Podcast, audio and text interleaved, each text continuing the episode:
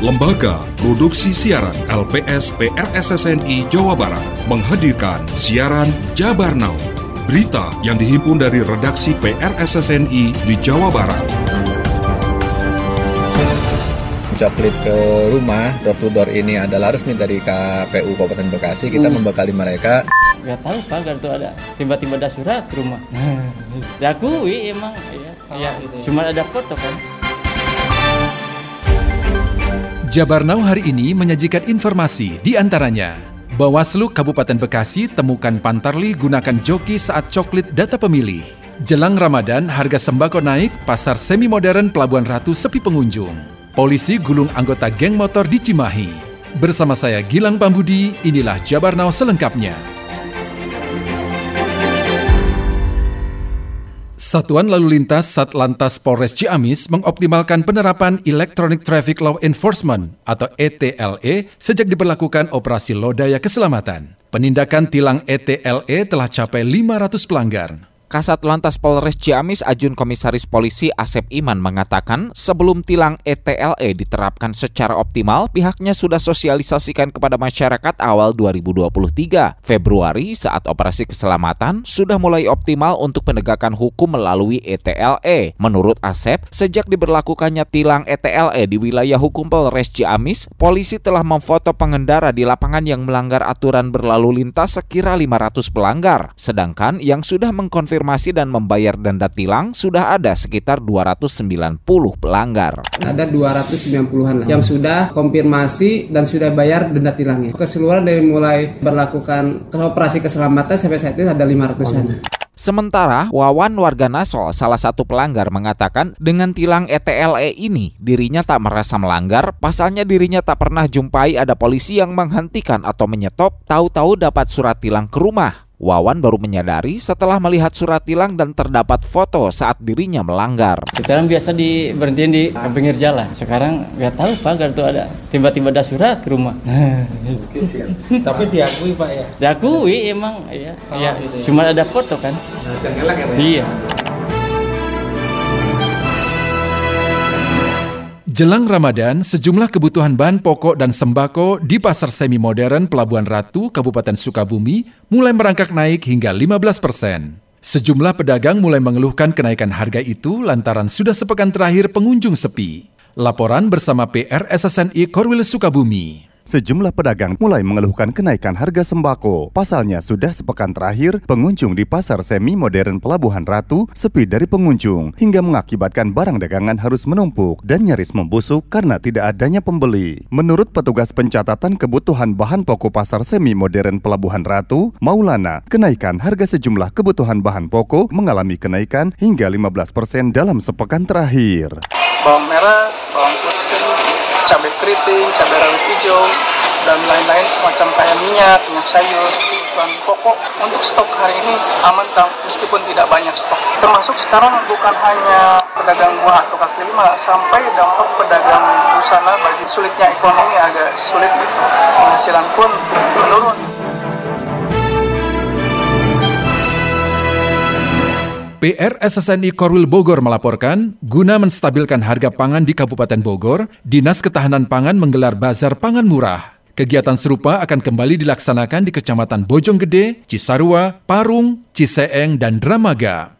Pemka Bogor melalui Dinas Ketahanan Pangan menggelar pangan murah di kantor Kelurahan Keradenan Kecamatan Cibinong, Kabupaten Bogor. Pangan murah tersebut dilakukan demi menstabilkan harga beberapa bahan pokok di sejumlah pasar tradisional di Kabupaten Bogor yang merangkak naik. Sebelumnya di Pasar Cibinong, PLT Bupati Bogor Iwan Setiawan melakukan inspeksi mendadak ke Pasar Cibinong dengan melihat langsung kenaikan harga bahan pokok seperti beras, minyak goreng, cabai, bawang putih, bawang merah, ayam, daging sapi, dan gula pasir. PLT Bupati Bogor Iwan Setiawan mengatakan Pemkap Bogor melalui DKP ke depannya akan melaksanakan giat pangan murah, terutama di wilayah yang padat penduduk.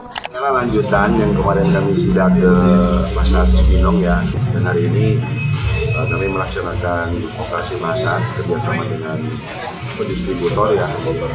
Pangan murah yang digelar oleh Pemkap Bogor ini selain di Kecamatan Cibinong juga akan dilaksanakan di beberapa kecamatan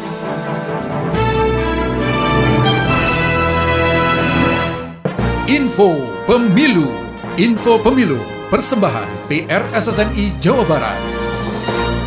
Petugas pemutakhiran data pemilih atau Pantarli di dua kecamatan di Kabupaten Bekasi menggunakan joki dalam proses pencocokan dan penelitian atau coklit pemilih pemilu 2024. Selengkapnya bersama PRSSNI Korwil Karawang. Ketua KPU Kabupaten Bekasi, Jejang Wahyudin mengaku sudah menginstruksikan panitia pemilihan kecamatan agar memberikan pendampingan bagi petugas Pantarli supaya bekerja sesuai prosedur, harus melaksanakan coklit ke rumah warga dan tidak boleh di digantikan oleh orang lain. Dalam coklit tersebut, petugas juga dibekali dengan atribut dan form A, serta stiker serta ID card dari KPU Kabupaten Bekasi. Untuk mendeteksi apakah petugas pemutakhiran data pemilih yang melakukan coklit ke rumah, door to door ini adalah resmi dari KPU Kabupaten Bekasi, kita hmm. membekali mereka pertama dengan atribut berupa rompi dan topi. Kedua, mereka membawa alat kerja form A dan membawa juga stiker. Stiker itu nanti ber berlogo KPU dan ditempel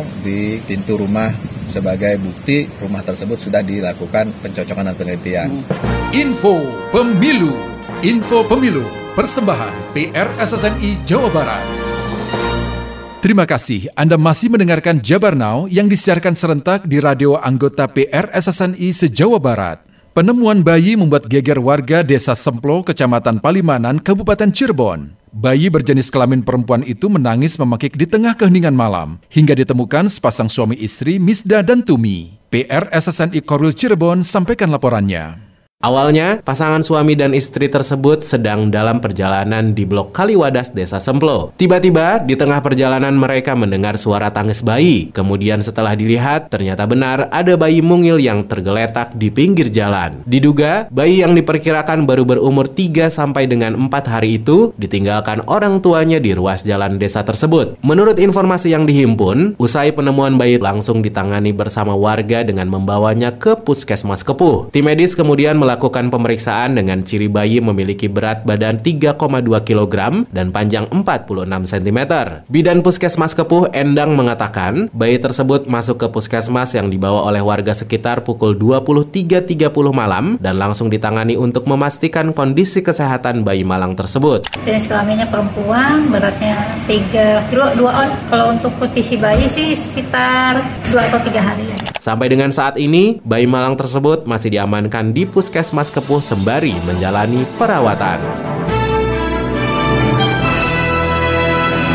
Polisi menangkap lima orang anggota geng motor yang terlibat dalam kasus penganiayaan yang menewaskan korban seorang warga kota Cimahi. Selengkapnya disampaikan PR SSNI Korwil Bandung. Kapolres Cimahi, Ajun Komisaris Besar Polisi Aldi Subartono menjelaskan, berdasarkan pengakuan para tersangka sebelum melancarkan aksinya, mereka kumpul di sebuah tempat di kota Bandung untuk menegak minuman keras. Para tersangka ini menganiaya korban secara bersama-sama dengan menggunakan batu, stick baseball, pisau, dan ada juga yang menggunakan tangan kosong. Para pelaku ini mereka berkumpul di kota Bandung, di salah satu tempat mereka minum-minum keras, kemudian dini hari masuk ke kota Cimahi dengan tujuan mencari korban dari angkot tiba-tiba langsung diserang oleh kelompok ini. Korban mengalami luka di bagian kepala, kemudian luka tusuk punggung, tembus ke paru-paru. Untuk mempertanggungjawabkan perbuatannya yang menghilangkan nyawa orang, para tersangka geng motor ini terkena pasal 338 dan 170 KUHP dengan ancaman hukuman 15 tahun penjara.